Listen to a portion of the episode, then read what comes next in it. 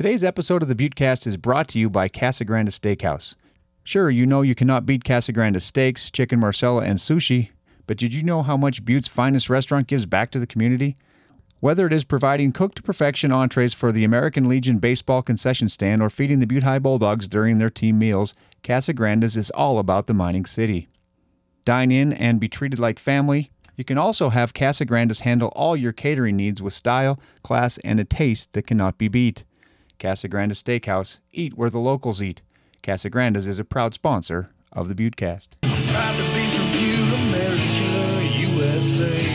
Welcome to the Buttecast with Bill Foley.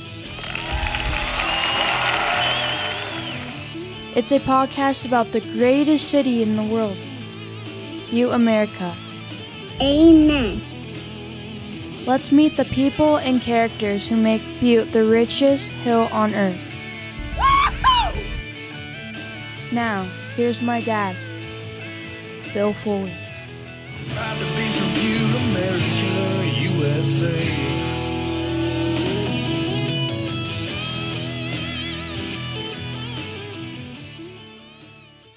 I've referred to him as the Anaconda Town Crier, Biff Tanner, and Eric Cartman. Whatever you call him, Blake Hempstead seems to be a polarizing figure in Anaconda. People either really like him or they really dislike him. There's not a whole lot of in between. That is because Blake is always standing up and fighting for what he thinks is right.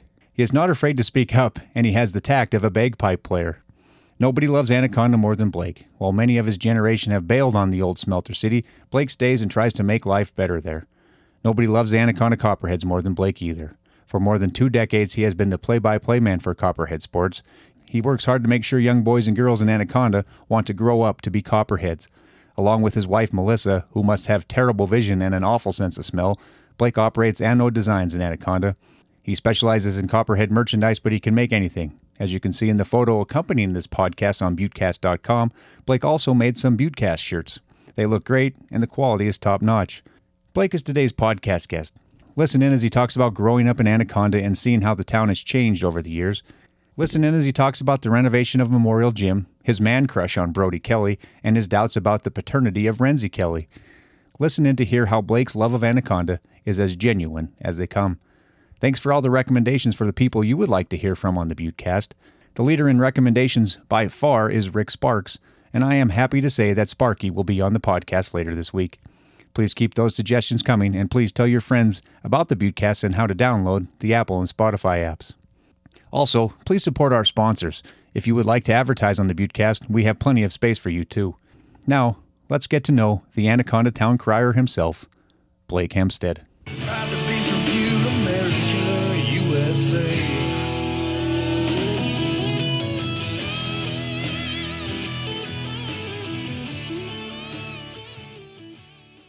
All right, Blake Hempstead in Anaconda. How are you, buddy?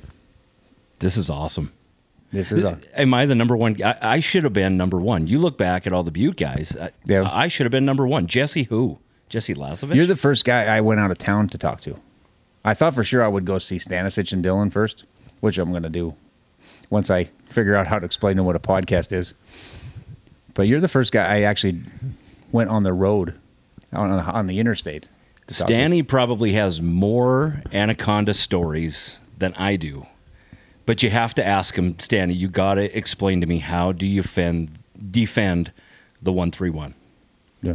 Let him talk to you about it. I, I met up with him years ago. I think it was after a wedding or something. We were at the KC. Yeah, and, and I didn't get kicked out of the place. But I was talking to him. It was back in the Class A days, and he sat down, and you know we were a little tipsy, and he wrote exactly how to beat the one three one. He says Really? nobody'll do it because nobody attacks it this way. Yeah, it's he's an awesome dude. Does Terry know that he has that out there on paper for you there somewhere so someone could find it? what's Terry gonna? What's anybody gonna say to Ted? I mean, Yeah. seriously. I mean, he's he, of all the Dillon characters that we've known, uh, Steve, you know, all of them. You know, Ted, obviously. well, it's because he's a Butte guy. Oh well, there you go. Yeah, old Ted status. And my, you're talking about what's Terry going to say to Ted? I was at a football game, and Stanny always stands uh, about the 15 yard line at Dillon games. you know, and he usually has a little fun before the games. But he's standing there one time, and Tim Flynn's refereeing, and he ran into Stanny, you know, who may have, may not have been right on the line or a little bit in, and so Tim Tim's pissed off. He didn't know who he ran into. He gives Terry a warning, and Terry looks down ready to scream at somebody for you know getting run into. I mean, he would he would have ripped my head off if it was me or anybody. And Stanley looks at him and he puts his arms up like, "Hey, this is my seat." And Terry just shook his head, laughed, and went down because he, he, he knew that he, he's above approach. Yeah, yeah, right. So we're here at Anode Designs, is where you're in the back room where all the magic happens. A little bit of magic, uh, mostly screw ups, as you can tell. Do you get a lot of screw ups? Oh, all the time. Do you wear them? I do, yeah. If you look on the around the corner, uh, that's what I usually wear. That's what uh, you know. We we have some kids that come down, and um, I have some kids during the summer. They'll go down and clean screens and do just some random stuff. And it gets a little cold down in the basement. It's a you know an old Union Hall, so it's it's built to last. But it gets a little cool down there, and yeah, we we wear that stuff and cut it up. Back in the day, that's what our parents did. They cut it up and used it for wash rags. You know, cut up all your old socks and shirts and.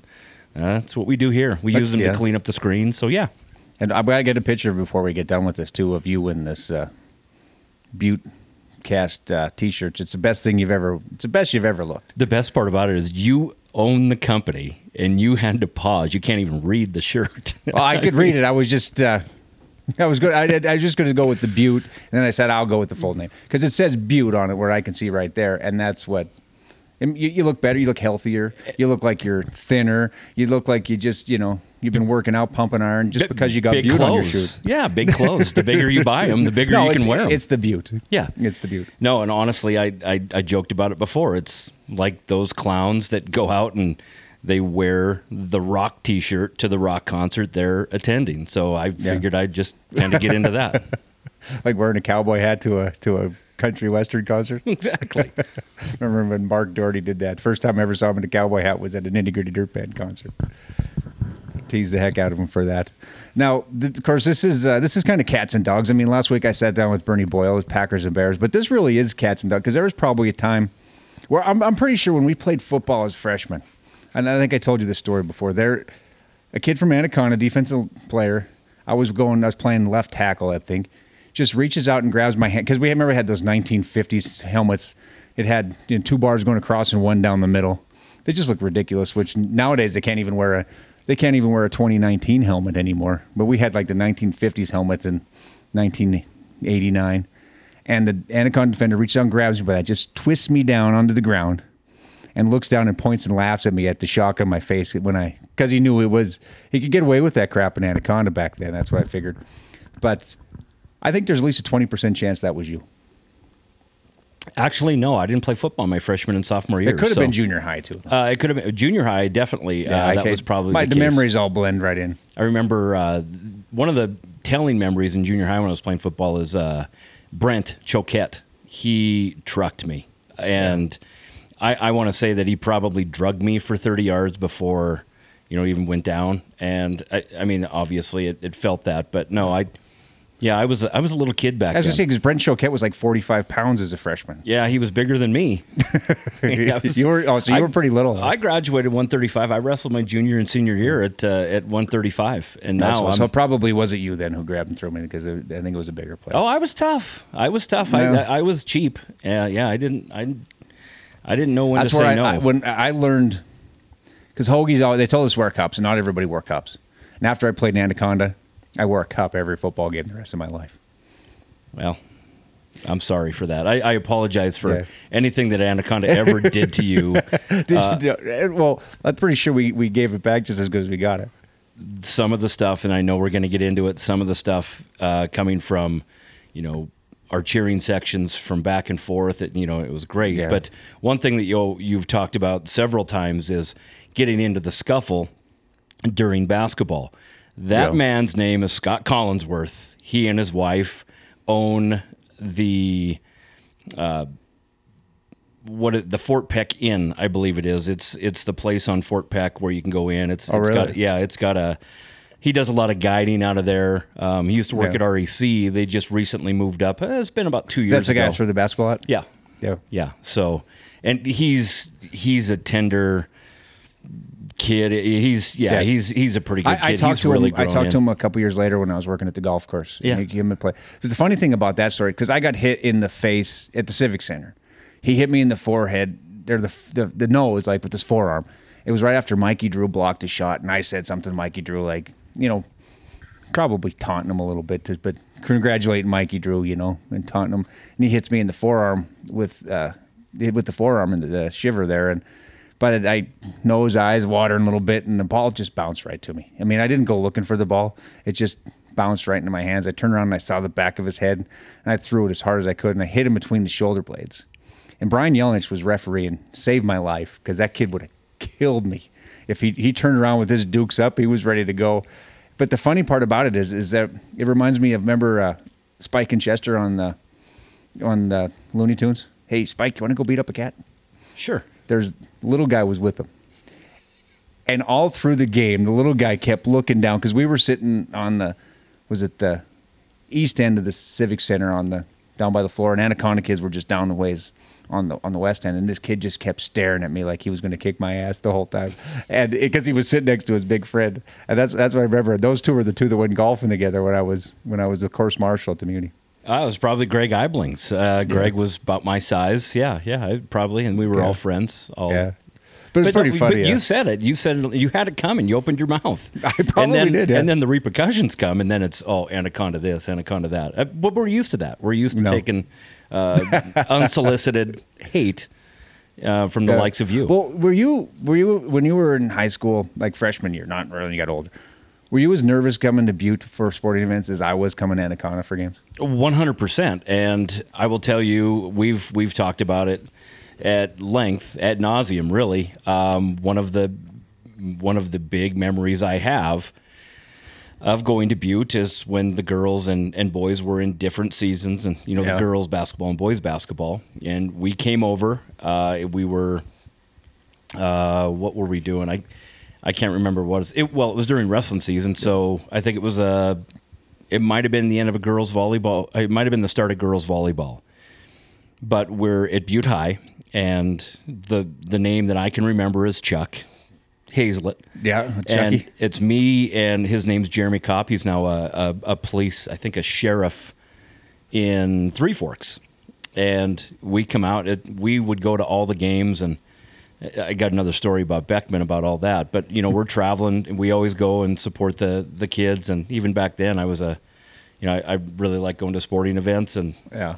kind of like what I do now. But we're walking out of that gym, and of course, you know, we're not with any parents or anything like that, and we're across the parking lot, and sure enough, here comes the Butte High mob, and we're with our letter jackets, and we get into it. He's got this little Chevy.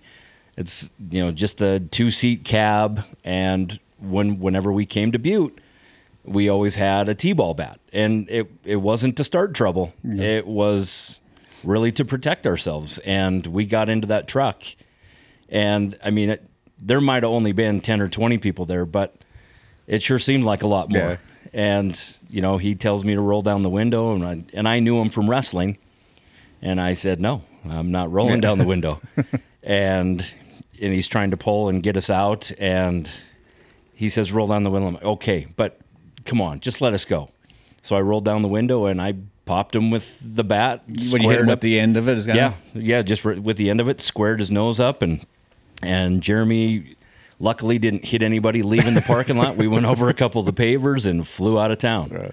The next day, remember when uh, Montana Tech had the career days? Yeah. Well, we were over there, and Chucky Hazlett. Was that your senior year? Or is yeah, that- yeah, yeah, Chucky, he he found me up on the hill, and yeah, and we never the there were adults there, so it never happened again. But he caught me in Billings. He caught me at the state wrestling tournament, and scared the ever loving shit out of me Yeah. because, like I said, I was 135 pounds, and back then. Chucky Butte High was a big kid. Well, Butte High Wrestling. I mean, he. I think he wrestled 189, and Butte High Wrestling. They, they were the real deal. Yeah, he was good. Well, and not only that, but Butte High wrestlers were the real deal. They walked around like Anaconda kids did in the early '90s. You know, you wore, you saw somebody with an Anaconda letter jacket, Yeah. and those were the kids where you you didn't mess with them. So I mean, it was it Well, was a real thing. Chucky. Well, no, I mean He wouldn't anybody. beat up. There's this kid that was talking crap about him. I, I won't mention his name, but Chucky, I believe, I believe it was Chucky, went into the classroom, beat the kid up right in the classroom, and then, then left. Like, hey, I gotta go to the bathroom, and then went down to the to the science class and and and fought the kid. But if you meet Chucky now, he's you'd never guess that he ever was a fighter. Well, no, I mean, He's such a he's such an easygoing guy, always laughing. Well, And that's that, of course that's the guy I knew anyway because we were always goofing around and I knew I met him his junior year when we were in uh, woodshop class and Chucky uh, was always you know clowning around and having fun. we talk about it. and I talked about this a, a couple years ago. We were walking out of the Deer Lodge gym back when the Anaconda Deer Lodge rivalry started back up. And the kids used to stand outside the door, and even the parents, they would have to walk between the kids as you would walk out to the parking lot. Yeah. And it was very intimidating. But what it did is it reminded me a lot of what Anaconda did. The buses always park out in front of the Memorial Gym. And back then, you know, when the kids come out, it was okay, we're jumping these guys. and me as a sophomore, I remember very clearly. And I'm not going to say their names, the ones who told me to do it, but they said, if you don't start putting the boots to that kid, you're getting it next. And as a oh, sophomore, really? 110 pounds, I mean, that's where the fight started. Yeah. We used to have to do that too. I remember Tony and Corey Hewitt. I was the manager on the on the basketball team my freshman year when they were seniors, when when Corey was a senior. And we're in Livingston, and that's you know they have uh, Gersak, and you know they have Livingston back then was really solid. Yeah. And you know we walked out of that gym, and you know it felt a little a little bit better when you're walking out with the likes of Corey Hewitt, but Yeah, you feel tougher when you got Corey and Tony Hewitt standing by you. yeah, I'm, I'm 115 pounds hauling the medical chest. It's just all back then. All Livingston it was, was, a scary place back then. it was, you know, it, it was, and it still kind of is. I mean, it really hasn't evolved from all the Neanderthals that used to be there. But uh, I mean, now Blake Hempstead, lady, was a yeah, right. No, I mean, But what was a different place then? Because that was like at the the Colt was there at the height of that. You know, the remember they had the, the all the, The Freeman. wasn't quite the, Was wasn't it the, the Freeman, Freeman? the Church of Universal Triumph or something like that. What, or Okay. what they call it? I can't remember, but they were stock. It was like they thought it was going to be a Waco kind of deal. Well, it was before the money Sarah has Pro- moved. that in- profit was Okay, right. It was before the money has moved into Yeah. the Paradise Valley, and now you have the likes of John Mayer and and the people who live there with money and think Arthur Dennis Quaid Blank lives there. Yeah, Dennis Quaid, Arthur Blank, um, Jimmy Buffett. Does Jimmy Buffett live in Paradise He- Valley? I think he lives there occasionally. Really? But anyway, I've never never talked to him there. you know, we we joke a lot, but I mean, Livingston is is turned the corner, and I I still know people there, and but back then it was it was a rough place. You're right. Well, nowadays it's the parents, it's the moms screaming, moms and dads screaming at you, at the kids and the officials and everybody. Then it we were we were worried about the officials. we were worried about the student section, and it was. But it's it's it's a different time, you know. Uh, you know, everybody's different. Kids are different. That's why I was talking with somebody the other day about the Butte High student section, like when when Gary Kane and uh, and and Todd Erickson were playing for the Bulldogs. There was the whole Butte High took up the whole bottom section of the Civic Center. The students did, and uh, Coach Richards up from Butte High was uh, or from Montana Tech. He was offense coordinator for Bob Green, and he taught at taught at Butte High, and he was an official. And for at least a quarter, they chanted "Richard sucks" the whole time. If they, I mean, they did not that they wouldn't say anything now. This the administrators would shut them down. Yeah.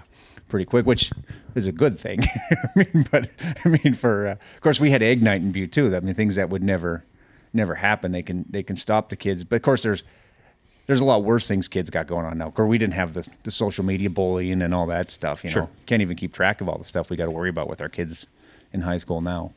But it was it's a different time. Congratulations to the inaugural Lescavar Athletes of the Week, Butte Central Senior Brooke Badavinick and Butte High Senior Cameron Guernsey. Badavinick takes home the girls' honor after scoring 38 points in Butte Central's 68-56 home win over Livingston. The 38 points set a BC girls scoring record against Class A competition. The big night also lifted Badavinick over 1,000 career varsity points. She scored 671 of those points during her junior season. No high school boy or girl in Butte has ever scored more in a single season. Guernsey receives the Boys Award after he scored a total of 34 points to help lead the Bulldogs in home wins over Kalispell Glacier and Kalispell Flathead. His 18 point performance against Glacier on Friday included a three pointer to put the Dogs up one late in a 60 55 win. His 16 against Flathead included a pair of huge threes down the stretch. He scored 12 points in the fourth quarter of a 59 48 victory. Congratulations, Brooke and Cameron, and thank you to Lescavar Honda for honoring the hardworking student athletes of the mining city. Hey, Butte America, John Davis here at Lescabar Honda with some fantastic news. With 2023 off and running, we are looking forward to serving you and making a positive impact in our community.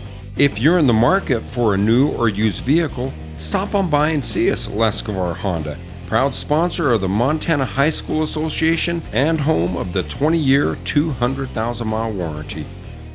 Well, you talk about some of the the Anaconda uh, fans and some of the Anaconda cheering sections that we had back, and we also had a, a much larger enrollment. But I can remember, you know, how good Tyler Hurley was at basketball. Of course, Allie and Tyler, they're you know we're playing uh, at the at the Civic Center, and you know we're ranked probably two or three in Butte Butte High. Tyler was uh, was on the team. At that in fact that year they maybe should have won state. They were good. if Tyler didn't get hurt Yeah. um, it, at the Civic Center.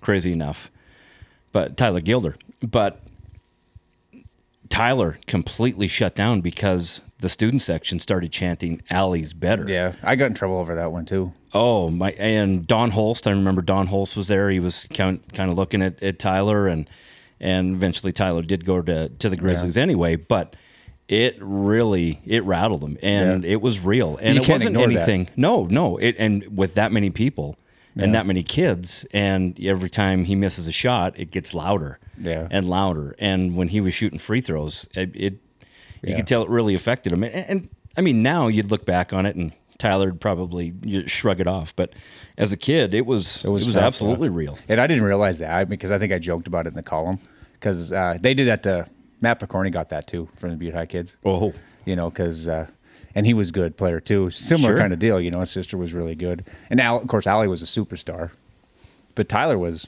Tyler was too really. But how do you ignore that? And I didn't realize that was re- really got to him as much as it did. But it would.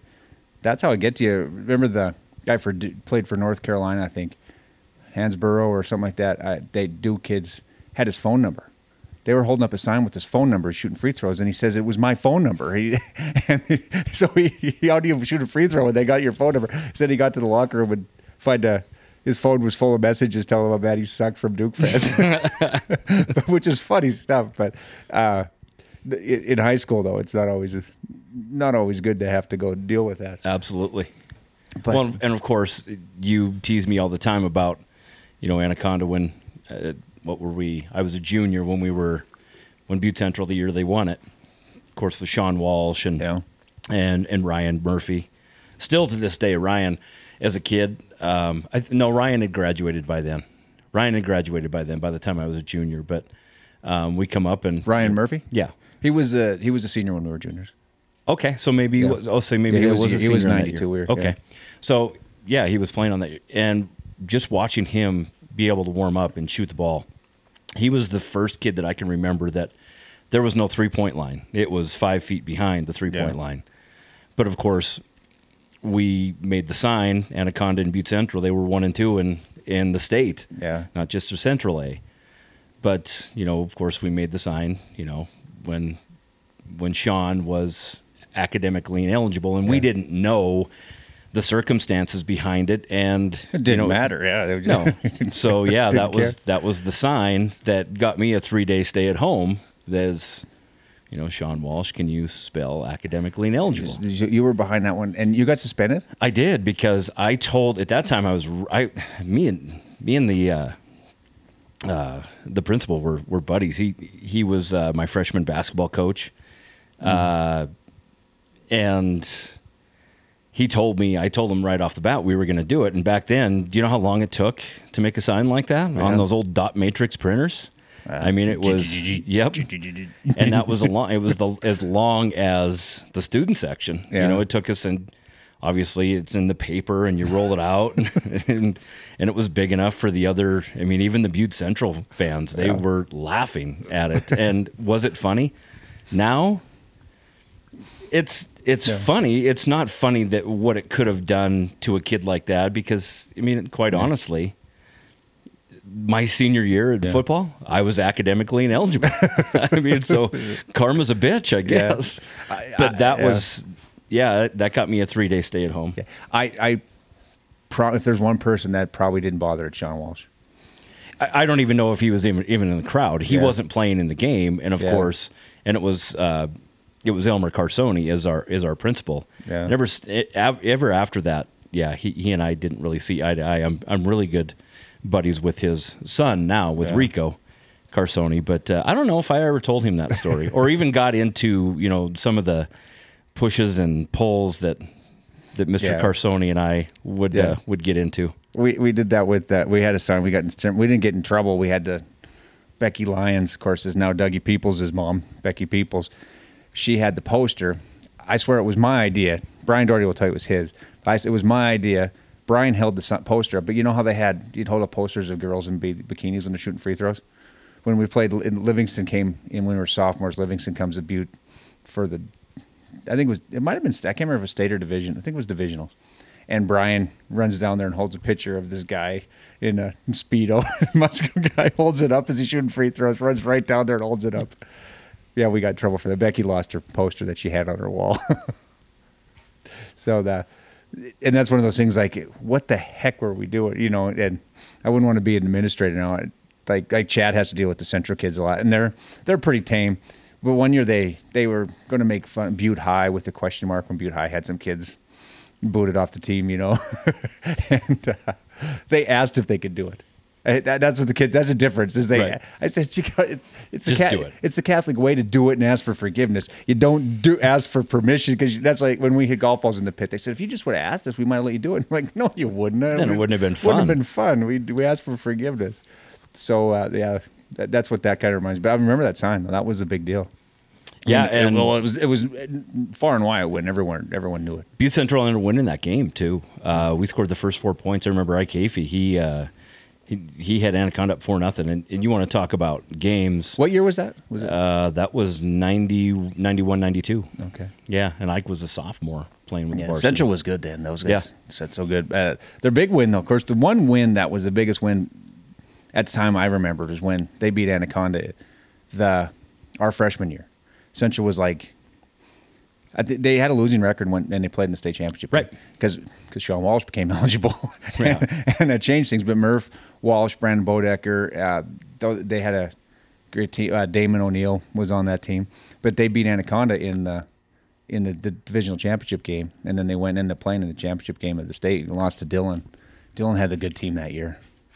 Of course, uh, Finney was coaching that. Yeah, yeah. Ferris had the Ferris uh, the Ferris boys on that team, right? I think so. Yeah. Yeah. Yeah. that's been, of course, that's 30, 33 years ago. That's a ways ago. But uh, yeah, Beck, that was Beckman's. That was a huge, huge win. They were, they were, thought they were getting fired. Remember, like Conan was the JV coach, Jim Conan.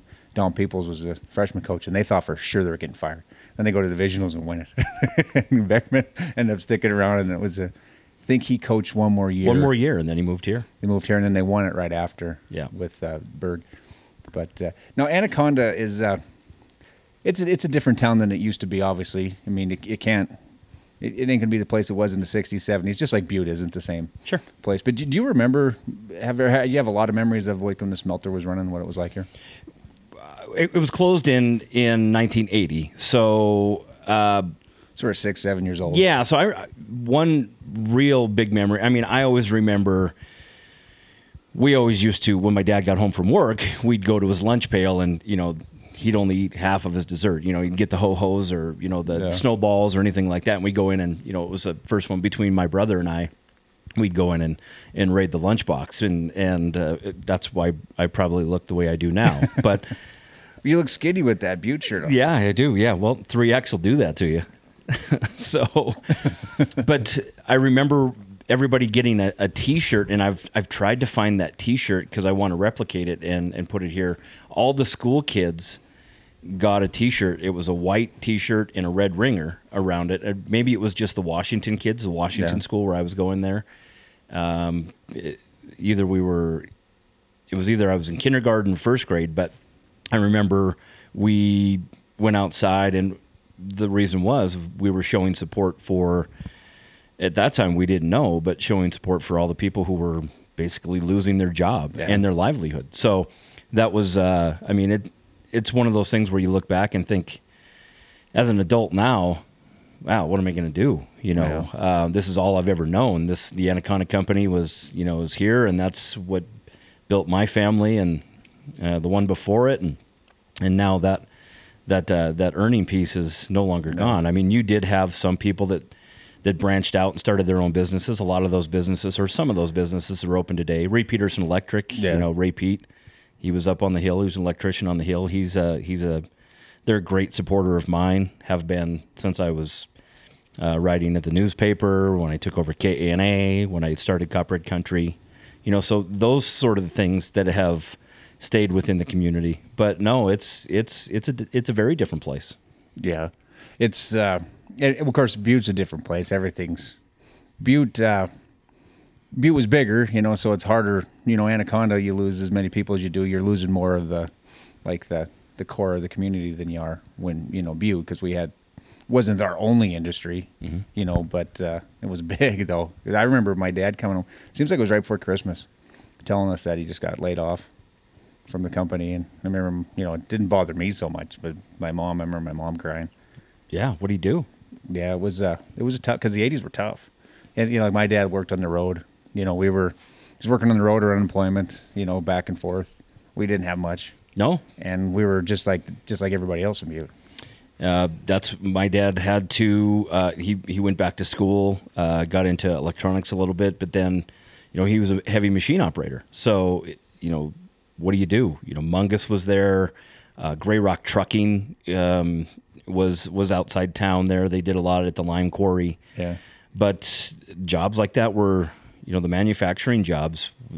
It was at a standstill. You know, Yeah. Anaconda and Butte was. You know, let's let's stay away from him, even though they were the place to be when the Yeah. country was growing and, you know, during the last World War and all that. I mean, they, they were the reason why, why, you know, Americans and why we were able to fight and why we were able to keep building. And, you know, after that, that's one of the things that I've always said is I don't know why everybody has so much disdain for Butte because Butte was the mother that gave up her body Yeah. for her children. You know, they Yeah. I'm going to reproduce. And honestly, Butte and Anaconda, they were a little bit of that. And people will laugh and, and joke and kind of tease me about it. But realistically, it that is absolutely the case. I mean, and they still, um, still what's going over there in the mine. You know, they continue to try to do exactly that. Anaconda has evolved. They're we're you know we're capping the slag hill. We're you know that that's stupid. Yeah, they're going to cap it all. Yeah. So it'd all be capped. That stupid pipe on the on the hill. We've had people stand up and say they wanted to turn Anaconda into a Christmas town and, and paint it like a uh, like a candy cane. I just think that's the dumbest thing that everybody's anybody's ever said. But no, it's it's a what it is. It's it's a birthmark, really. And I mean, it's a it's a mark of our past. And you go golfing at the old works, and you know it's nice to bring new people over there and and talk to them and just show them, hey, this is this is what happened here. This is what those flumes are for, and that's what it turned into. It's too bad. I always I remember the big couple lectures we had from Harry Fritz at at, at University of Montana in our Montana history class, which the best class you could take over at the University of Montana. That wasn't taught by Mike Lazovich, I should say. He was my favorite teacher over there. But uh, the fight for the capital, when Anaconda and Helena sparred off for the, to get the capital, how different the state would be if that would where it should have went. It should have been in, it should have been right here. It absolutely should have been. And you know, you never know what what the layout of the town would be, but I mean, realistically, the way things worked out to where you know when we were with the slag and you know now being a superfund area which Yeah. they're trying to clean up how in the world would that ever have worked being a state capital i Yeah. mean we understand now that you know it would have been very tough but back then is that where you want people to come into Yeah. you know a town that was you know that blue collar i mean could could that could could a blue collar town actually be the place where all the politicians come in i, I think that would have been uh, a pretty rough and tumble Yeah. collection of people Greg Gianforte could have never fit in here. well no well, quite honestly None of them really, really, but I mean, the guy that that still owns this building that I bought the business from. I mean, he's the first uh, Republican state senator in HD. What is it? HD seventy seven in Yeah. like seventy five years. Yeah. So I mean, it's this is always always has been a union town. Butte has always Yeah. been a union town, and you know that has kind of gone away when you know the blue collar nature of the town has kind of evolved. But yeah, I mean, politicians would not have worked well in Anaconda. No, absolutely not. No. So you graduated in 93 Did. like I did. Did you have to redshirt any years?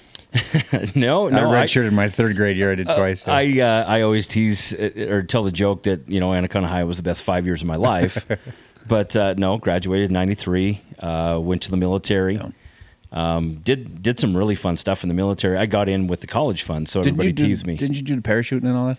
No, Jumping off planes? no, I didn't do any of that. Um, I did. Uh, I went through. I just the thought of you th- throwing you out of an airplane just seemed like a good idea. yeah, I would be thrown. I don't think they'd give me any uh, any pillow on top of it to uh, to do that. But no, I uh, went into uh, the college fund as a ship serviceman. So learned how to cut hair, did laundry, did all the stuff, which was really fun on the aircraft carrier that I was on because talk about the hookups. Yeah. I mean, somebody needs. I mean, you're at a you're on a ship full of 6,500 people. You know, they need their clothes washed before they go on Liberty. They did. Hey, can we come down? Oh yeah. Um, the mess specialists. We always got you know delivered our meals. You know, we always got.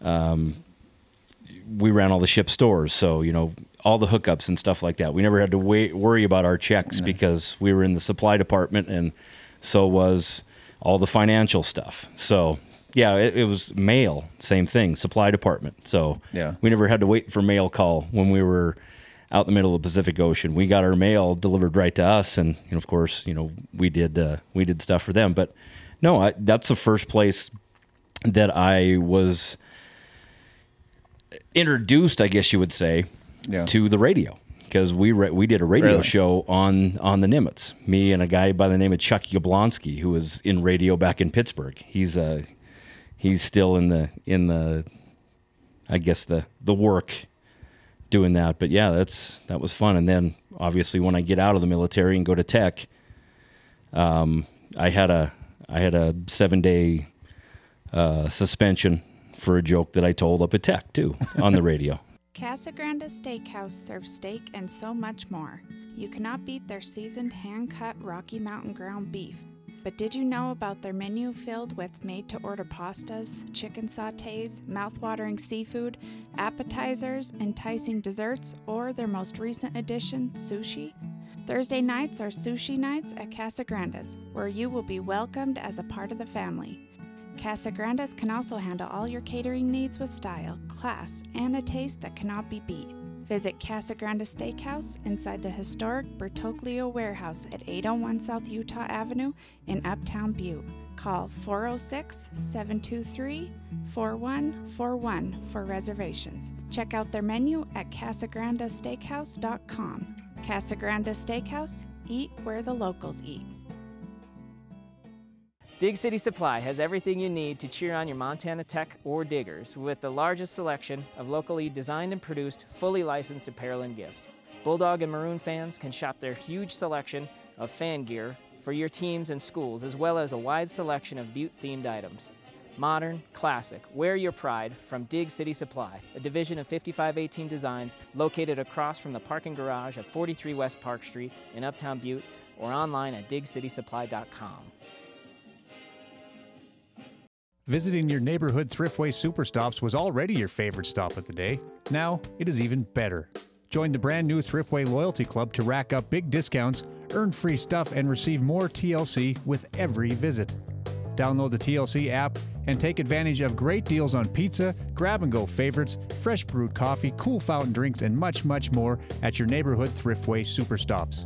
Loyalty Club members also save 5 cents per gallon off top tier Conoco fuel every single day. Plus, earn points at the pump and in the store. This message is brought to you by Anode Designs in Anaconda. I know what you're all thinking. Foley, you twit.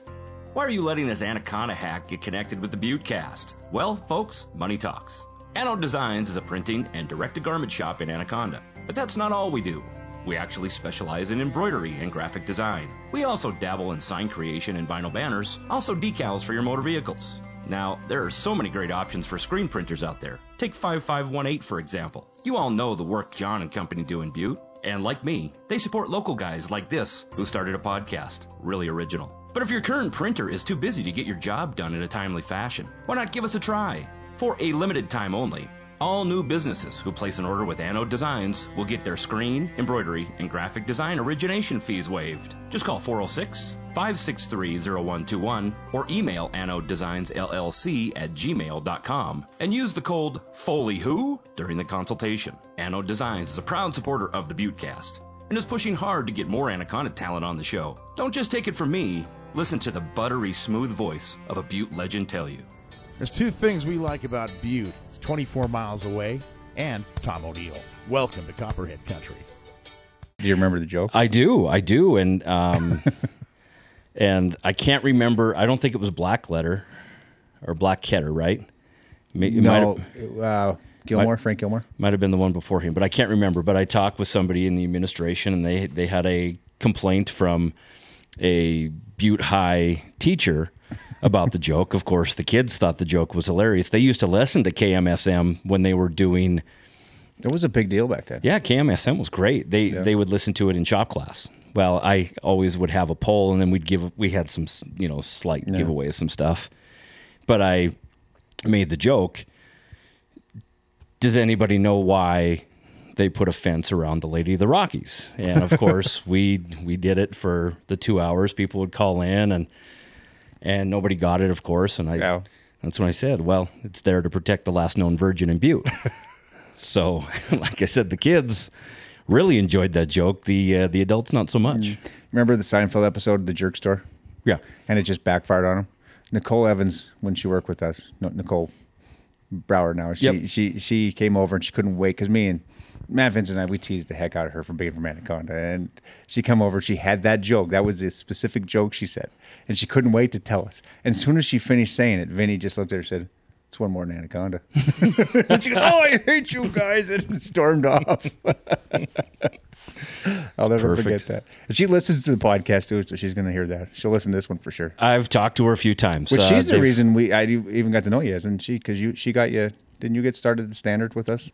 I did get started at the standard, yeah, but Carl Hennel was the one that got me with the standard. Um, um, Carl, of course, I was doing all the games. I've this is my 21st year calling games, whether it be on KANA or now with the stream. But uh, Carl, I got to know him a little bit, covering all the games and, and doing that stuff. And we were down in the Bitterroot Valley, and he said, "Yeah, well, you guys obviously needed help with stat stringers, and he knew that I had a journalist background. He goes, I, I never did finish journalism over at, at the U, but uh, my wife and I had moved back here, but met with Bruce, and Bruce started me off light in 2005, and then it just, you know, you know how Bruce used to man that that sports department. I mean, there was what five or six of us stringers, and then you guys with you and and Pat, and of course Lefty, and you know Bruce. Uh, Pat came after Carl left. Yeah, PR was kind of back and forth. Yeah. off and on with the. But uh, yeah, it was a huge department. Jessica and myself and uh, Smooth. Oh, you worked with Jessica, didn't you? Yeah. That's where you. Maybe Jessica was. what- That's what I was thinking. Of Nicole. Possibly. yeah. Nicole was. She wasn't there. Then she was already gone. Yeah. yeah, she was already gone. But Yeah, yeah, she just- left right before Bruce got in his wreck. Mhm. Right, and yeah, in 2007, I got the opportunity to come back home and and uh, do the Anaconda leader. And after five years of that, and some, you know, some growing pains and some stuff, the KANA, uh, you know, Pat Noonan, who was Noonan there with uh, with Aware, he offered me a job, and I took it. So I was there until it burnt down. Until Kelly Olson, you know, wanted to light on fire because you know she didn't she didn't like the her boyfriend at that time that had a Thought maybe former, he didn't play enough Springsteen or something. no, no. She she honestly, this is the honest reason. The guy that she was dating before, when they broke up, she wanted to remove anything that he could possibly think well of, and he used to date the old station manager that worked for Jimmy Ray Carroll, before Ron bought it, and she went and broke into the back door and and torched the place. Okay. She in jail still? Oh no, she got out in like just over two years out of And Billings. if something, uh, if we'd have done that, we'd still be in there. Well, at that time, and it's a real thing, and it's I was told even you know was talking with with uh, attorneys and stuff, and there's no rehab for a female arsonist. There's no rehab program. So, I mean, she actually went through the rehab of being um, dependent on alcohol and not for arson. But yes, if there was a male that did that, they would have served at least five more years. Yeah.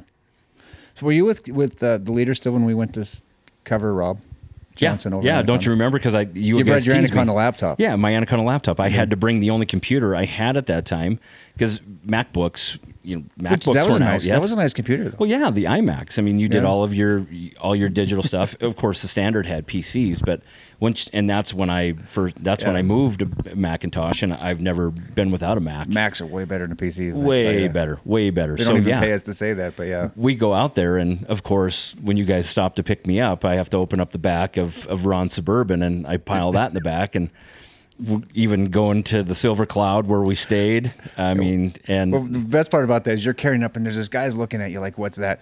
And I say to the guy, just started to say, "This is Anaconda laptop," and the guy's like, "Oh, okay." okay, yeah, you're hauling around this big ass computer. guy, I don't know where the hell this guy was from, but he just, I get, he accepted the uh, explanation as perfectly reasonable. I was I was the Anaconda sports section, so Yeah. that's where I took it. It's funny. I mean, when my wife and I, you know, had to go through in vitro to have our kids, I I toted that thing up to my aunts, and I was doing my work from Spokane. So yeah, that was the Anaconda laptop back then. That was a fun trip. oh, We, uh, I think we teased you the whole way. well, remember No, we go down. That's right when you stopped drinking. It was it was after you stopped Yeah, yeah. drinking. But That P and R did not stop drinking. no, PR did not. so we we were downtown Pioneer Square, and you know we we go down and we meet a girl from Laurel who was a bartender at the place. And do you remember uh, John Wetteland? Yeah, I was talking with John Wetteland. John Wetteland he had a little bit too much to drink. Had- well, he went, I thought he was going to pass out. Yeah. Then he goes to the bathroom and somehow came back, rallied, and was just full of life. And he, the reason why he did was, you know, the woman, the bartender, said, "Hey, these guys are up here." And John, at that time, he was an assistant with the Mariners, Yeah. And It was know, like a bullpen coach, yeah. so we like i said we you know he got back to us that we were media and when you're from new york or when you're from boston Yeah. and you hear media you are like oh yeah we're going to shut down well he started treating us like shit and we almost got into a fight with john wetteland of all people Yeah. downtown i remember going home He- that he night was kind of a dick, yeah. and we're staying at the best western uh, in pioneer square rooms are tiny remember Yeah, that, was- yeah, that the was the first year we went over, yeah. So we're down there in Penisco and you, and of course Penisco's not drinking either. You guys, And and goes to bed at 9 o'clock yeah, at night, yeah. Pat and I come back and we're, you know, we're Oh, we're Pioneer Square. So I wake up and of course you, the sleep in your door. boxers. Yeah, I went out the wrong door, and still not with it all mentally. I make the walk of shame down the banister in my underwear, saying, "Hey, I locked myself out of my room, and you're in Pioneer Square." Yeah. It probably doesn't look good. No. So yeah, they eventually ended up, and of course Jerry O'Brien was the name on the room, and I'm stuttering. I'm like, uh, I don't know, Paul Panisco, and I'm going through all these names, and finally it pops into my head, Jerry O'Brien. Okay, so then they come up and let me in, but I beat on that door and nobody answered. With the, those door, those the two beds in the in you go to the big cities, the beds aren't queen. No. They- it was like a Yeah, they were small rooms. it was small. It was a small room, and you go. I remember you go in there to go to when we first went to bed, and PR's in his underwear, laying on top of the bed. it's like there's no way you, you were supposed to share the bed with PR. so you were sleeping on the floor. I'm on the ground, yeah, and yeah, I the last time Melissa and I were up there, we were up there for uh, the Mariners. Um, uh, was it that time or was it the year before? But anyway, we're walking around through Pioneer Square, and I had to show her. I'm like, "That remember the story?" And I showed her, and she says, "No way." I said, "Yeah." Yeah. That's the banister I walked down because you can see it right from the right from the street, and there's the front desk. It's still the same way. Yeah, I, I was one who got that room. I didn't realize at that time that when you go to a big city that you're not getting you're not getting the same room you're getting at the So good. the Motel Six or whatever. But that was night PR gets in. He bought like he ate like Hot 20 dogs. hot dogs. Yeah. Every every cart you'd stop by, he he would pound a hot dog. and he kept eating hot dogs. And he he grabbed a few hot dogs, and he goes to the guy driving the the bike rickshaw around, and he gave him like I don't know how many twenty or whatever he gave him, and he says, "Here, drive me as far as you can, as long as you can." for this amount of money, but bring as long as I get back here. So the guy just takes him around the block. PR sitting there eating, eating his hot dogs in the back of her shop. But uh, Wetteland, see, Wetteland, he kind of started to like me after the first little disagreement because I remembered his hat. Because remember, he wouldn't. He, they had to put a patch on his old stinky hat that he wore for Right. workouts and stuff in the '96 World Series. So he thought that was cool that I remembered that, and I remembered why he said it. And uh, I text Davey, tell him, hey, I'm sitting next to a Yankee uh, World Series MVP right here, which should have been Cecil Fielder's MVP. I think I told him that too. Yeah. And uh, and Davey says, well, tell him thanks for leaving and opening the door for the greatest closer of all. You know, Davey doesn't like. He didn't even like him anymore. Well, you get World Series MVP for your team. You know. I, I, would be thrilled to meet didn't hear of Davey sitting next to Manny Ramirez. Well, now you shouldn't like Wetteland. You know, now he's in that. Well, he's in trouble, didn't Yeah, he? yeah, he's in trouble. I I've I don't know what ever happened. I remember when he got her, he got charged. I don't know if he got charged or arrested, but Yeah, sexual exploitation, oh, exploitation of a child Yeah. or something like that. Yeah. But he, he gave me a good quote though. That's when he told me about a time in Oakland when, and you see guys do it now, but you didn't see it then. Robbie's catching, and a lot of times uh, he's calling for. He thinks he's going to call for a ball in the ground, dirt, and he's banging on the dirt to, to make sure to remind the catcher to get it down. So the, the batter's standing there. I think it was one of the Giambi brothers or something, or I don't know what he would have been there, but I can't. It was somebody big for Oakland. Sure. So he's patting at, at the ground, and so the guy's thinking, okay, here's a curveball. I'm going to lay off it. There's two strikes. You know, he's going to waste a pitch. Rob sits up and a fastball right down the middle, strike three. And John Wetteland said that's one of the smartest catchers I've ever seen in my life. And I'll never. That's so I got to use that, use that in the story I wrote about him. Even though he didn't give me the interview, he promised me the next day. Well, yeah, I don't even know if he sh- he showed up to the ballpark the next day. I don't know how. He. I don't know how he. We looked for him and we didn't see him, Yeah. but uh, yeah, we we saw him drive away in his uh, his Lamborghini that was parked in, right out in front in Pioneer Square. So Yeah. yeah, he looked like a rock star out there. Yeah, that was fun though. Just uh, I can't believe we were sitting next to John Wetteland. It was just, uh, but it was a good. And I, I luckily I wasn't drinking because those were the kind of nights that would have never ended well for me. Well, and that's what I chirp back at him. Yeah, what are you talking about? We're not here to we're not here to throw down. No, we're taking advantage of the fact that we know a guy was in the major leagues and we get to use press passes. No kidding. We get to sit in the press box. That's Yeah. when we met We Ryan there, Divish. We were there. Yeah, we were there to cheer for the cheer for the Mariners. And Remember what Divish said to us? You go ahead don't, and cheer. Don't worry about all these guys. I know you guys know the rules, but if he gets a hit, if he gets in, go ahead and cheer. And then when he got in, he came up and he, yeah, he was with us. He Yeah. was- yeah, he's loving it. Yeah, remember PR got the lecture too that time with the guy. He's got a camera, but he's got a pass that says rider, and the guy's like, "We can't do that." He's like, "Because what I'm working, I went from from the Montana Standard, Right. You know, we wear different hats, and the guy says, "Well, you can only wear one hat here," you know, and these guys, they just there's all kinds of rules that we broke, a million of them. Sure. But uh, that was a lot of fun. Those two trips, because you went the next year. Nowakowski went with us, Joe. Yeah. And remember, Joe left because we we talked. People probably don't understand how the conversations we had with Griffey. It was so amazing. Remember the first time we go up to him, we ask if we could talk to him for a minute. Remember how scared I was? Yeah, Because- you were. Yeah, you, he were. was ter- you were terrified because Yep. he's like one of your heroes. Yep. Because you're a you're born in Seattle, right? I was born in Renton, yeah, and then Yeah. just moved back here. But yeah, Seattle is. Those are all my favorite teams. Yeah. University of Washington, Seattle. Yeah. And still, I was in awe because it's it's Ken Griffey Jr. He Mm-hmm. just got just went back to Seattle second term for his last two year year and a half or whatever it was, and he wouldn't. He says, "No, I don't talk four games." Yeah. So and then he kind of talked to us. It was weird because Rob was right next to his locker, and Rob would talk to us, and Griffey would talk to Rob, and almost acknowledge what we said, but he would not talk to us. Right. And it was just it was really weird. And the next year we go back again. I don't know what changed, but Griffey was talking to us about everything. You you made fun of him for being old. I did, yeah. if he had VCR tapes, because he was a really good football player. Yeah. If if they were on VCR or what, yeah. Yeah. So, uh, so we're so we're talking to him, and, and it was really cool. It was a really cool conversation. I remember, and I ducked down. I'm talking with Rob's boy, who I, I wouldn't have to take a knee to talk to anymore because I think I think he's like six three or something. Lane's like a big kid, yeah. Yeah, and uh, so uh, all of a sudden, I see Griffey's hand come down. Says, "Hey, I'm out of here. You guys drive safe." And I shook Griffey's hand. Yeah, thanks for coming. We shook Griffey's hand, and he initiated the handshake. Yep. And Nowakowski, Joe Nowakowski, also a big Mariners fan. He left the game early that night to go see about a girl. is Yep. What, like on Go see about girl. like on Goodwill Hunting. He goes to go see about a girl and uh, completely struck out. Yep. And he was, you know, and uh, he was in the hotel room before we were, and uh, we were teasing him the whole way home about how we got to shake hands. I think we that when we may have embellished a little bit, you know, how we're going to go fishing with him and all this stuff. And Right. But Joe was it just it just killed Joe to miss that out, miss out on that. But I, I, I teased him till the day he died.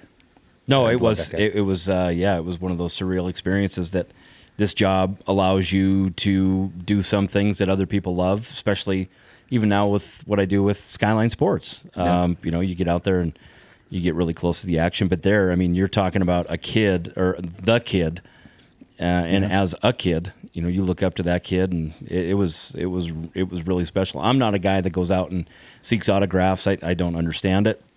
Uh, I it's just not something that I've ever done, but that was that was really cool. Yeah, that was fun. And we get to do that. It's our job. We get to do a lot of that. And of course, you know, you're you're in you're the. A lot of people could say I'm, I have to take over the footsteps of Pat Carney. You know, with the history. Sure. You know, everyone expects me to to, to follow that along. You know, and, and with the Hall of Fame and stuff. But Jeff Frank was a big one of the big historians. There's two historians, sports historians in Anaconda. Right? So Jeff Jeff has a lot of the football stuff, and I'm not really sure how much he has. Uh, he and I had a disagreement back when I was um, doing the calling radio games with KANA, and you know, still don't really see eye to eye. But uh, Tom White, yeah, was the one who Yeah, Tom, gave yeah. me all of his stuff. So he he came down, started uh, started with dementia, and spoke with you know in speaking with his kids.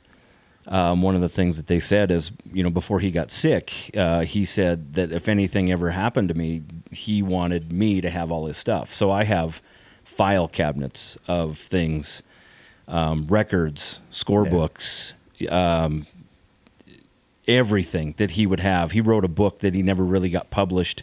That I, someday I would like to get published and, and maybe embellish on it a little bit, Yeah. and you know have take expert uh, excerpts and, and do stuff like that. But no, Tom White was awesome. The the Bible that I call it, it's a black binder.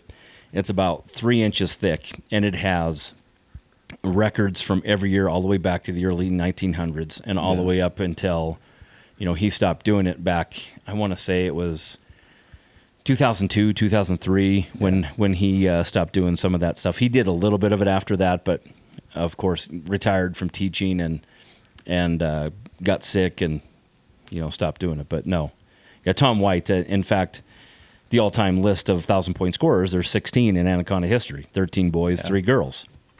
And that is 100%. I mean, I, I added the girls in there because that's when you have Allie Hurley and Tori Yeah. Hill and Courtney Moodry and and most recently what the the one who was closest to breaking it, McKenna Patrick, and we can talk about that here in a second. But uh, you know, I know of all those names, and and it's really neat to chase history like that. Yeah. And of course, Butte just had Brooke Badavinic. Yeah, you know, thousand. you know, scoring a thousand points. Six So in one year, which is that is wild. Yeah, That that is wild. year. That's that's awesome. So no, but uh, as far as historian, historian, yeah, I mean, very loosely with the historian, but I, I I enjoy it, and I enjoy it because well, you're born the you, you, you're this, the keeper of the past. Now, you didn't necessarily Sure. go back and get it all, but you got it, and that made it. When Allie was coming, breaking the records, and then Braxton's coming, you having that information out there made that so much better for everybody, It not just the gives- kids, but the fans and everybody. It, it puts some historical context on stuff. And in that's great. context, that's exactly right. And I remember Braxton. You know, we always you know we always teased him. He he shot his shot. You know when when he beat Allie's record. You know, Allie came back to town and and she watched it. And of course, when I was taking a picture of him underneath the basket, he leans over and gives her a kiss. Really? You know, he shot his shot. Of course, they were friends because Yeah. Braxton and or Allie and Tori were such good friends in, in high school and after at the University of Montana. But but uh, yeah, it was it's it's a great picture of of him doing that, and that's just it. That's the context of you know Braxton being coached by Yeah. Rachi and Ron and you know them passing you know Ron you know Yeah. the Estises. So yeah, it's it's cool stuff. I mean, it's it, it Anaconda's a, a, a town full of full of history, and it, it's neat to be able to document some of that stuff. you got yeah some of the great athletes. Of course, everyone Estes is the was one great story with tragic story, and Ed Kalafat, you know, was a star. Who who who'd you say? Someone says who's the best athlete in Anaconda history? you know, I mean, it's that's a loaded question. With uh, I mean, how how in the world could you say it wasn't Wayne Estes? Because I mean, he, Yeah. he used to throw the shot almost sixty feet. I, I think he still has the Anaconda High School record. Like 50, Really? He threw the shot for that far? Yeah, Oh. and he, he just picked it up at the end. Yeah. um, because they thought back then he was he was overweight Yeah. um, before he got to Utah State. I mean, he was he's a big dude, and he really slimmed it, and they thought that that would. From from the stories that I get, they thought that that would help him a little bit with with his footwork and with everything. And yeah, he goes out and throws the shot, and I think he, he might even threw the the discus as well. But no, you you see some of the best athletes that we've had in high school. They've, you know, your Rob Hurleys and Scott Hurleys and and and those people like that. Well, of course, you know Ed Kalafat. He just passed away a year and a half ago, two years ago, Hmm. and you know he goes on, plays with Minneapolis Lakers. You know, stays in Minneapolis, raises his family. Uh, at that time, he was snowbirding. He was going back and forth to Florida, and I tried to get him back for a game, and he was at the age where uh, he refused to fly, refused. And there for a while, he was coming back for summers and, and you know, coming back and, and visiting his old place. I, I talked with like Tammy Hurley, and you know she, he would come into Barclays and and eat and stuff, but um, never did meet him.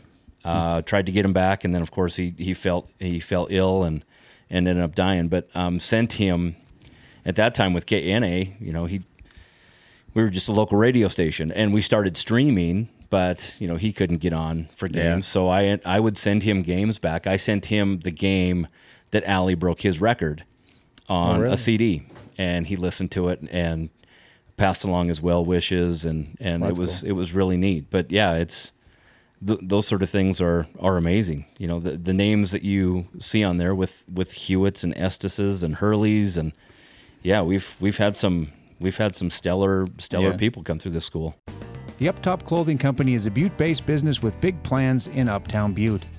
Uptop also dresses champions around the state of Montana and beyond. You will find the Uptop logo on Butte High's football uniforms, and Uptop is designing the uniforms for Butte High's inaugural baseball season in 2023. Order your college or team apparel today. You want gear for the Bobcats, Grizzlies, Orediggers, Bulldogs, or Saints? Uptop has what you want and so much more. Uptop also takes custom orders on team apparel and uniforms. Visit teamuptop.com today and save 15% off your first order. The Uptop Clothing Company. Enjoy the moment.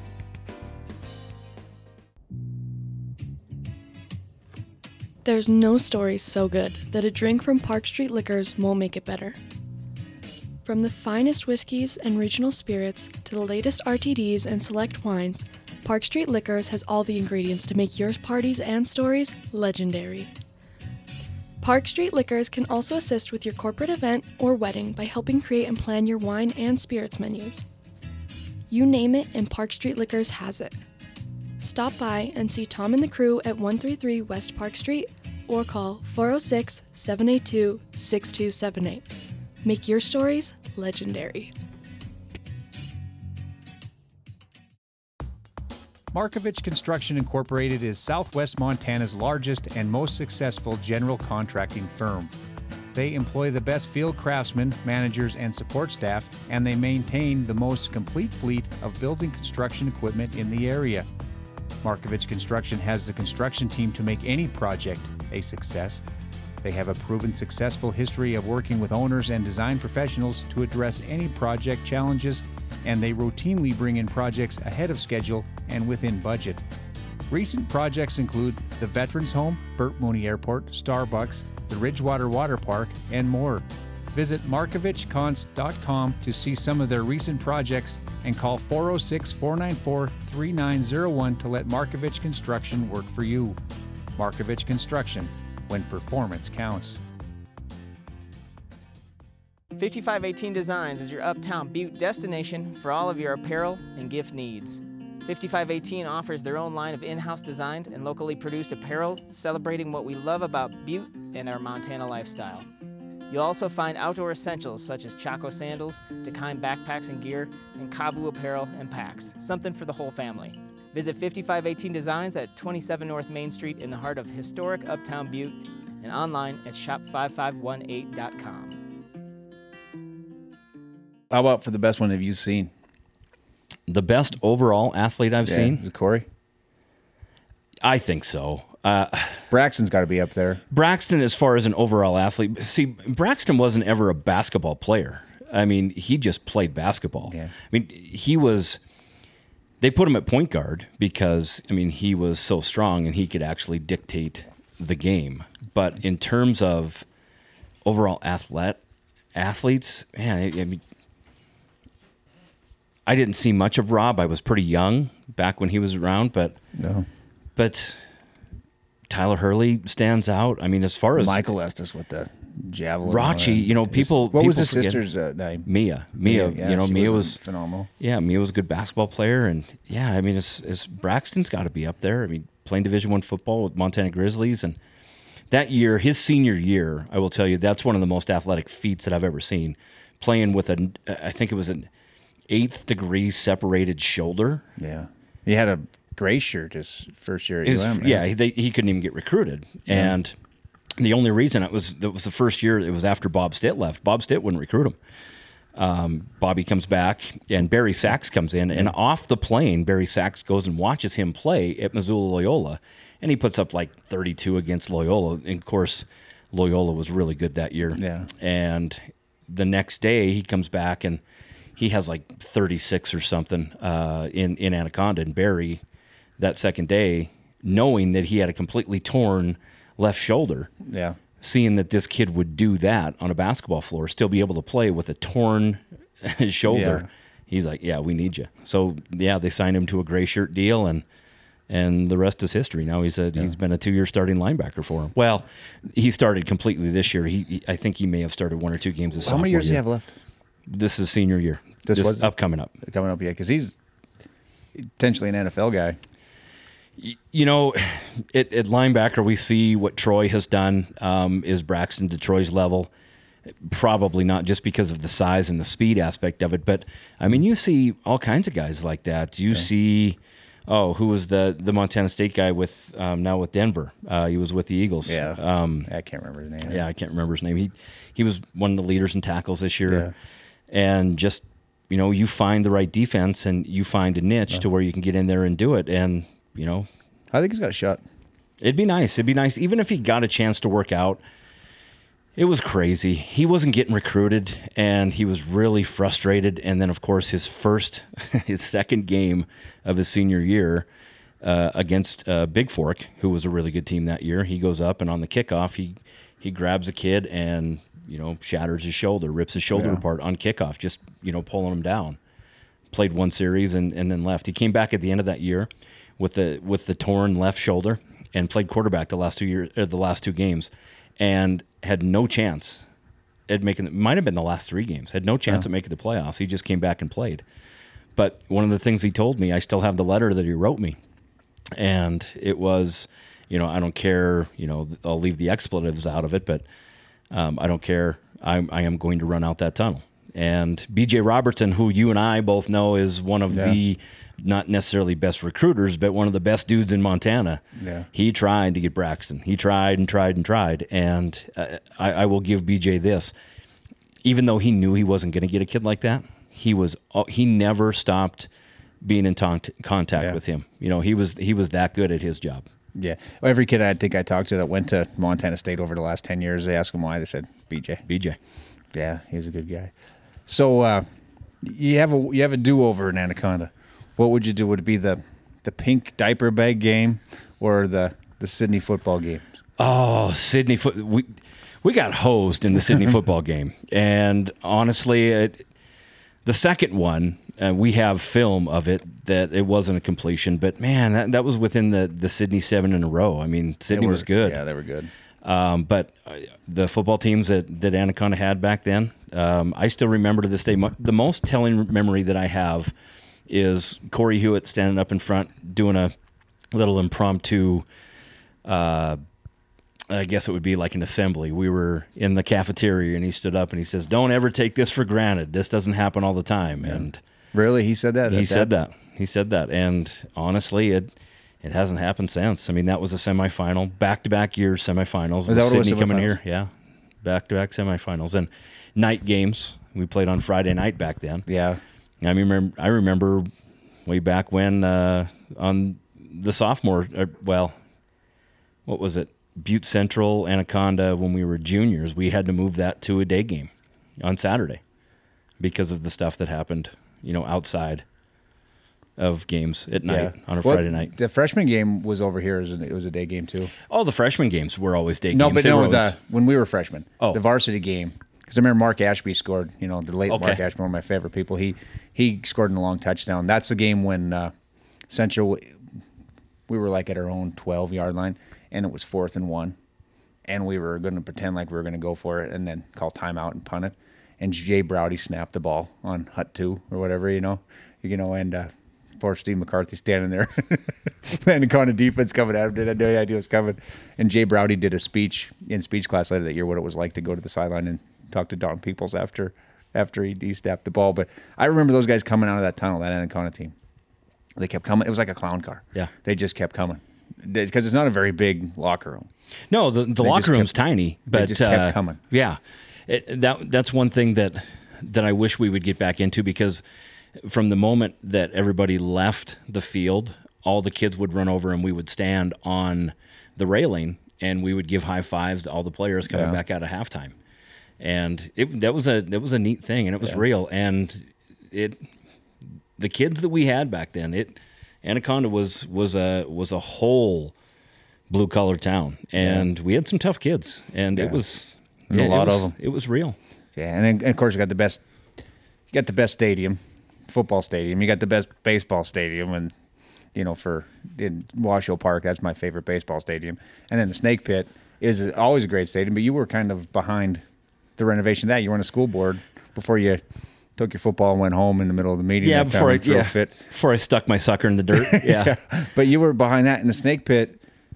I mean, it was always a great place, Mm-hmm. but now, I mean, that that's that's changed it so much, opening up that that that that end and everything new. It's it's it's great. It's top of the line. It really is. And one of the reasons why it had to be done is, I mean, we lost the daily gym.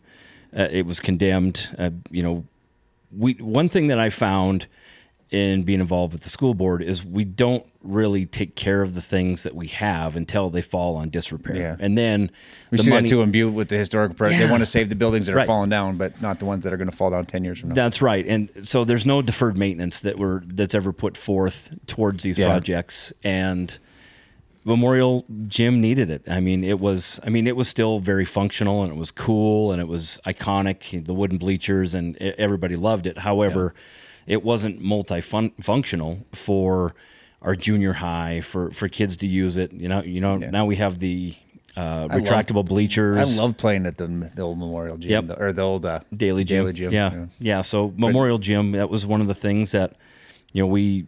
You can practice. They, I, Yeah. I refereed games behind, up there. They never used to have that. I, I assume. No, no, no, not at all. No, it was. Uh, that we had one side that was retractable on the on the right side. If you're looking at the the visiting section or the the student section, Yeah. I guess that would be on the uh, the northeast side.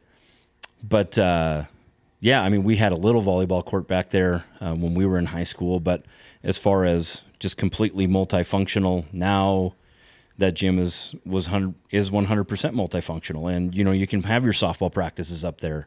Uh, you can have indoor if you know if baseball kids want to go up and play. You know you you put a net up there and you can go up and swing away. And no, it's it's awesome. It's it's it's really helped Anaconda, and now we'll host the Western B Oh, uh, basketball uh, tournament here this year, and and that's that's going to be a load of fun. It's going to be great that we don't have to travel. I mean, we're always going to. And back in the Class A days, whether Hamilton or Dillon or Butte or Yeah. Ronan or It's been a know, while since Anaconda used to. Also, and there was Yeah. a time that was the biggest gym in the state, wasn't it? Oh yeah, yeah. I mean, there's. I mean, you could pack four thousand people in there, and some of those Butte Central, Butte High games, they were. There was four thousand people in there. That was a packed house. Yeah, it was good. Couldn't park anywhere near it. No, not at all. You were parking at the Daily Gym Yeah. to walk up the hill. So you you were on the school board. Uh, they don't have a mayor in Anaconda. It's like a It's a CEO. manager, yeah, it's like, basically like Butte. Yeah, you ever gonna No. I, something like that? Because No. you do one thing about you is, is you, you're you're kind of. Uh, I always used to joke that you're you're kind of a polarizing figure. Either people either really like you or they really dislike you. One hundred percent. But uh, the one thing it is is that always drives you is you have a love for your hometown. I actually, yeah. Um, and you know, some people say that's to a fault, but no. I mean, I will always defend Anaconda. Um, I'm one of their biggest fans in terms of high school, and it's it's something that I use just as a you know for me myself. I mean, I was uh, I was a shitbag as a kid in high school. I was. I mean, I, I mean, I I've kind of turned the corner a little bit, but um, I had a lot of teachers where I still call them Mister and Mrs. And I had some others that I won't. But uh, but for the most part, I mean, it's it's my way of giving back and and and and hopefully righting my wrongs. Yeah. But uh, you know, some of the kids that come through here, I've you know I've got to know very well. I continue my friendship with with a lot of the ones where I've coached. You know, still to this day, Yeah. I see they now have kids and you know get to get to know them well Yeah. like that, and it's that's one of the the most beautiful parts of uh, of what I've done is even the likes of you know Renzi and uh, over in Butte. You know, you start to know their kids, and you know, yeah, it's it's neat. It's it's neat to continue that little that little rivalry that that we have, even though it's not necessarily what it used to be. Yeah. Well, one thing I think you've done is you've uh, you've kind of st- helped make being a copperhead a big deal for Anaconda kids. You know, with your your store, your posters, you know, you're calling the games. I, I think that's kind of commendable that you've done that. I always say at the end of the game, once a copperhead, always a copperhead. And I really do believe that. Um, I, I believe that we can give back to the younger generation. And like on Thursday, a, a guy that I graduated with, Andy Saltenberger, who was, of course, um, He's one of the good ones. He was one of the good ones. And he's. I didn't throw any balls at Andy. Andy never played freshman. He went. Uh, he played JV and right up to varsity. I mean, Oh, that's how he? good he was in high school. But, but uh, Otherwise, I probably would have. Yeah. yeah, he's he's hosting my daughter uh, and her team, her fifth grade team. They're going to go up and practice with them on Wednesday. So Oh, that's awesome. I, I I mean, our kids are going to be they're they're going to be intimidated, but it's going to be something that they remember. And it's oh, those are the girls we look up to. Oh, this is how they do this. You know, that sort of thing is is really good. It's it's great. Yeah, that was always the key I thought for Dillon all these years, is the kids wanting to grow up and be beavers. You know, kids growing up to be copperheads and Yep. restore that pretty good. No, absolutely. Well, Blake, I appreciate it, and I got to tell you, you look great. Buttecast uh, with Bill Foley right on your shirt. So we not have- only you have Butte on it, but you have my name on your shirt. We ha- yeah, with Bill Foley. It's right on my right above my left tit. or teat, they call those in heifers. They call them teats. But we have to before we leave, even though we go more than your hour or whatever, we have to rip on Renzi. What in the world? Okay, listen. We're going over there Butte Central, and I love Mhm. games at the Mac because you listen to Tommy O, and you know, I've Yeah. gotten to know uh, Brodie over the years, and of course, Don, I really respect Don a lot for what he's done at, at Butte Central early in my career with with uh, with the Butte Rats and stuff. It it wasn't always the case, but it wasn't always easy. We've uh, we've kind of come to a, a realization that we're not bad guys. but seriously, when is the 21 and me coming out on Renzi? You can't look like Brodie and have a brother that looks like that. He's adopted. When is the word going to come out? 21 on me? Yeah, the DNA testing. Yeah.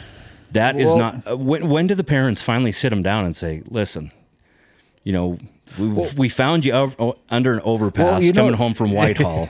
We brought you home possible. and we wanted you to be one of our own. I, I would agree with that, but you know, see Brodie, uh, Casey, and their sister, they were they, they're like their mom.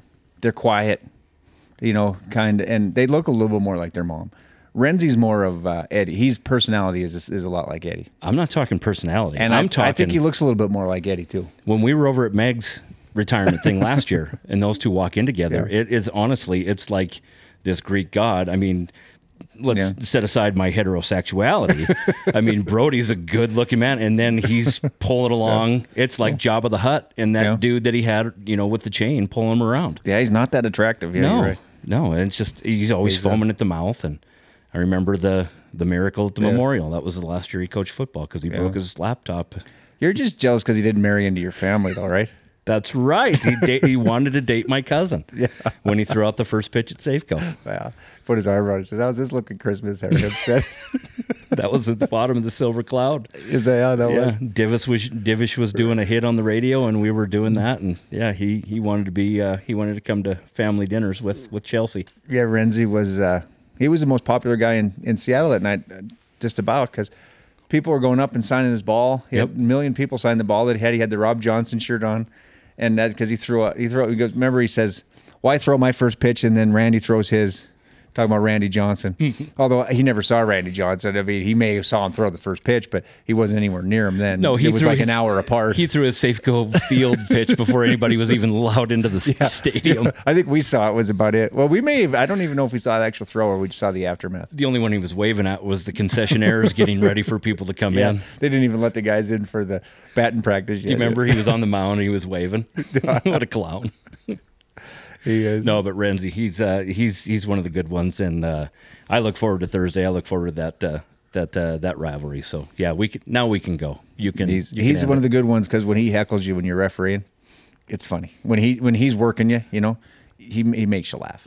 It's uh it's tough not to. the high pitched voice. But- so you can wear that shirt over to do the game on on Thursday. No, no, no. I'm uh, I'm a copperhead on Thursday, so. I but gotta I'll, wear I'll wear it. country. Yeah, I'll wear it when I'm cleaning the place here. When I'm changing oil, well, you, you're gonna look good changing I'll that look oil. good changing that oil. All right, thanks, Blake, buddy. All right, bye bye. Proud to